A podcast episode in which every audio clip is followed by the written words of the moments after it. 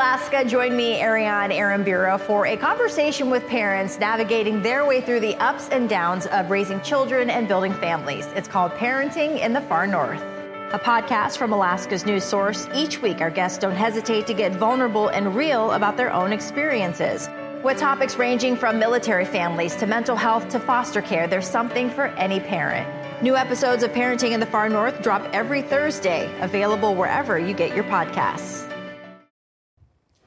Tonight on Alaska's News Source, snow loads on commercial buildings have the municipality warning there could be more roof collapses if building owners don't do something now. And temperatures are warming across much of the state as active weather returns. That means more snow and wind. I'll show you where the warnings are in effect tonight. And a jury is expected to be seated and ready to start hearing the murder charges against Brian Smith by midday tomorrow. And how much money to fund per student as some lawmakers push a sweeping education bill, that one topic becomes more of a focus. You're watching Alaska's News Source. Good evening, everyone. It was a year ago this month that a roof collapse at an Anchorage CrossFit gym killed a woman inside. As Lauren Maxwell tells us, the municipality of Anchorage says it could happen again if some building owners don't act. We had 2 more roof collapses this weekend, bringing the total this winter up to 8. Now, fortunately, no one has been injured, but it may just be a matter of time. The first collapse that happened Sunday morning off International Road didn't fit the type of construction considered most at risk. A metal awning on an automotive repair shop came crashing down, damaging 5 cars that were parked underneath. Nobody was here. It was an off-work day, and nobody was in the building, so we feel very lucky. And lucky again that no one was injured here when part of a roof on East Dowling Road collapsed Sunday evening. This time, the city says the building did have the concerning construction, a flat roof with wooden trusses that was loaded with snow. The city has sent out more than 1,000 letters to commercial property owners, asking them to check their roofs and, if they fit the profile, get them shoveled as soon as possible. Until it's done, they don't want people inside. But while the city can make recommendations, it can't force people to comply. The muni is doing its best to maintain a level of safety, but it's ultimately the business owner or the property owner's responsibility to maintain their properties. The city says it will be sending out more letters in the future, this time to tenants of buildings that are suspected of having roof problems. They want to let business owners know that if that snow doesn't come off, it may not be safe to be inside. Lauren Maxwell, Alaska's News Source. And with reports of all those collapses, many residential owners are wondering what they should do. Now, several winter services companies around town, including Gage Tree Services, tell us demand continues to be very high as many companies are booked for snow removal. An AFD fire captain at one of the collapse scenes last night says if residents have a flat roof built before the 1990s, you should reach out to an engineering company or snow removal company to see if any work is needed right now. Our Lex Yelverton is working on a story about the most common emergencies that companies are seeing. Look for her report and the recommendations on the late edition tonight at 10.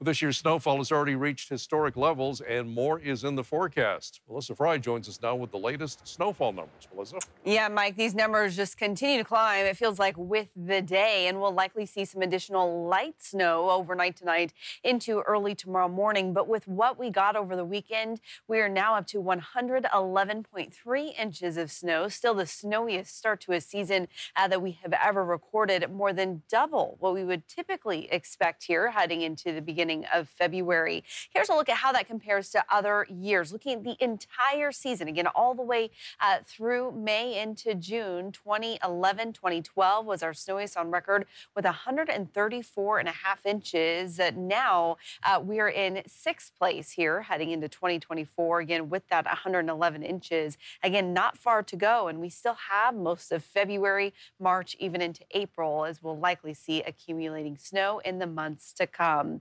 As for tonight, temperatures, they are warming. We're already up to 20 degrees. That's about 40 degrees warmer than where we were on Saturday. And we are seeing some light snow pushing in here across South Central. We're seeing it on the Kenai Peninsula, across Cook Inlet, even beginning to spread up into the valley. And as this front pushes to the north and east overnight tonight, we'll likely see a little bit of light snow here in Anchorage as well. Most of South Central, you should be prepared for a dusting to 2 inches as this storm again pushes north. It's also going to bring significant impacts to the western side of the state and down through the Aleutians. I'll have more on that coming up a little bit later here in the newscast. But also, in addition to that light snow, be prepared for those warmer temperatures. Are going to stick with us most of this week. We're talking 20s and low 30s, even mid 30s down into Juneau. Mike. All right, thanks, Melissa. We'll see you back in a few minutes.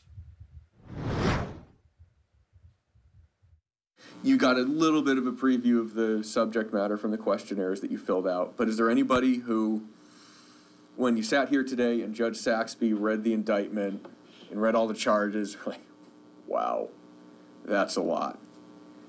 I don't know if I want to do this. I don't know if I can handle this. An SD memory card said to contain video of a horrific murder is a key piece of evidence in the case against accused murderer Brian Smith.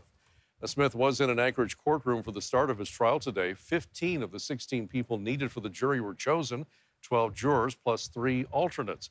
Rebecca Paulshow was at the courthouse today and has an update for us now. Evidence presented in this trial is expected to be graphic and disturbing, and at least one recording the images allegedly show a naked woman being beaten and strangled in a hotel room, charges say. So today, a lot of the questions to possible jurors focus on how would someone react to graphic video. All rise for the jury. Monday morning, dozens of people arrived at the Anchorage courthouse to report for jury duty. Over the next several hours, they were asked a series of questions. So what we're looking for here are the jurors who could sit on a criminal case that involves allegations of murder, sexual assault, that may involve some graphic images, and it can last for the entire month of February. The underlying question is, do you have something in your personal makeup or history that makes you uniquely situated that you shouldn't be a fair, or you couldn't be a fair juror? As the defense and prosecution peppered the prospective jurors in this case, the man at the center of this trial, Brian Smith, watched on. Smith is charged with murders of 30-year-old Kathleen Jo Henry and 53-year-old Veronica Abuchak. Henry died during the first week of September 2019, strangled and killed in a hotel room. After his arrest for Henry's murder, police say Smith confessed to shooting Abuchak sometime in 2017 or 18. His case gained national attention when a person turned over to police an SD card labeled homicide at Midtown Marriott. You've heard the nature of the charges. They're clearly very, very serious. Evidence presented in this trial is expected to be graphic and disturbing. There'll be explicit photos and videos, and a case expected to last almost all month. We'll be able to find out who needs to come back tomorrow.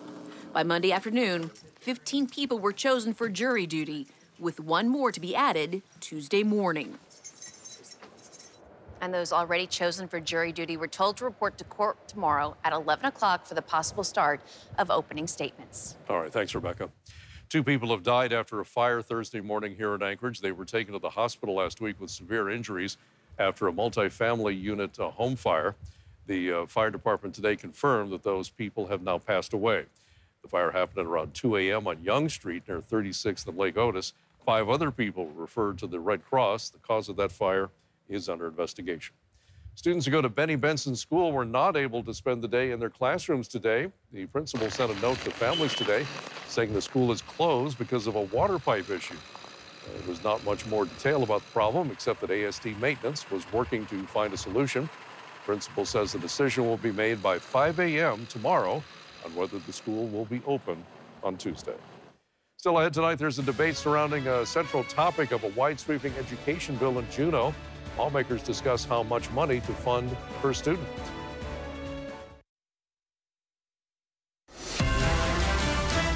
You're watching Alaska's News Source. A per-student funding debate is now dominating what once appeared to be a fast-moving House Republican-backed comprehensive education bill. Our state capitol reporter Steve Kirch tells us from Juneau tonight It's that school funding that's at odds with some of the governor's priorities, like teacher bonuses. This session has moved from the House Rules Committee quickly moving a comprehensive education package out of committee to that bill now slowing down. This as lawmakers and educators spar today over the need for more school funding. I need to know what opportunities are going to be available for my son Blake in fourth grade next year that aren't available now. What opportunities will he lose out on if we don't provide additional funding? Nikiski Republican Jesse Bjorkman speaking for those questioning why there's a need to increase the state's education funding formula, also known as the Base Student Allocation, or BSA. I see that many of you are wearing buttons that say Base Student Allocation, $1,413. And I think what many of the policymakers are trying to decide on this year is why. To answer that why, some educators told lawmakers schools are heading toward a BSA budget cliff that's not keeping up with inflation. I'm to the point where I get to choose, do I heat my school or do I pay my teachers? Teacher bonuses, whose supporters, including the governor, say will help with retention, are included in the mostly House Republican-backed comprehensive education package. The current BSA increase is currently $300. We know that bonuses are used with alacrity in the public and private sectors, but they don't necessarily lead to retention. What does lead to retention is knowing that you have a competitive salary that you can plan for tomorrow with. Anchorage Democratic Senator Lukey Tobin, who chairs the state Senate's Education Committee, after a two-hour meeting, it was clear both House and Senate lawmakers were still at odds over how much funding schools need, with educators still pushing for more. Because you have a commissioner that says you don't need any more money. And meanwhile, I have students emailing me saying, please save my music program. The Anchorage School District, our budget projections are a $98 million shortfall. And our school board is having that conversation right now about what they will cut or what will they have to sunset to ensure that they have a balanced budget. Now, a spokesperson for House Speaker Kathy Tilton told me today that at this time there is no schedule for that bill to be heard on the House floor, as discussions are still ongoing. Reporting from Juneau, Steve Kirch, Alaska's News Source. Thanks for listening to our podcast. Click subscribe so you can get the latest podcast from Alaska's News Source automatically. And stay up to date with breaking news and in-depth reporting available for free 24/7 with the Alaska News Source app.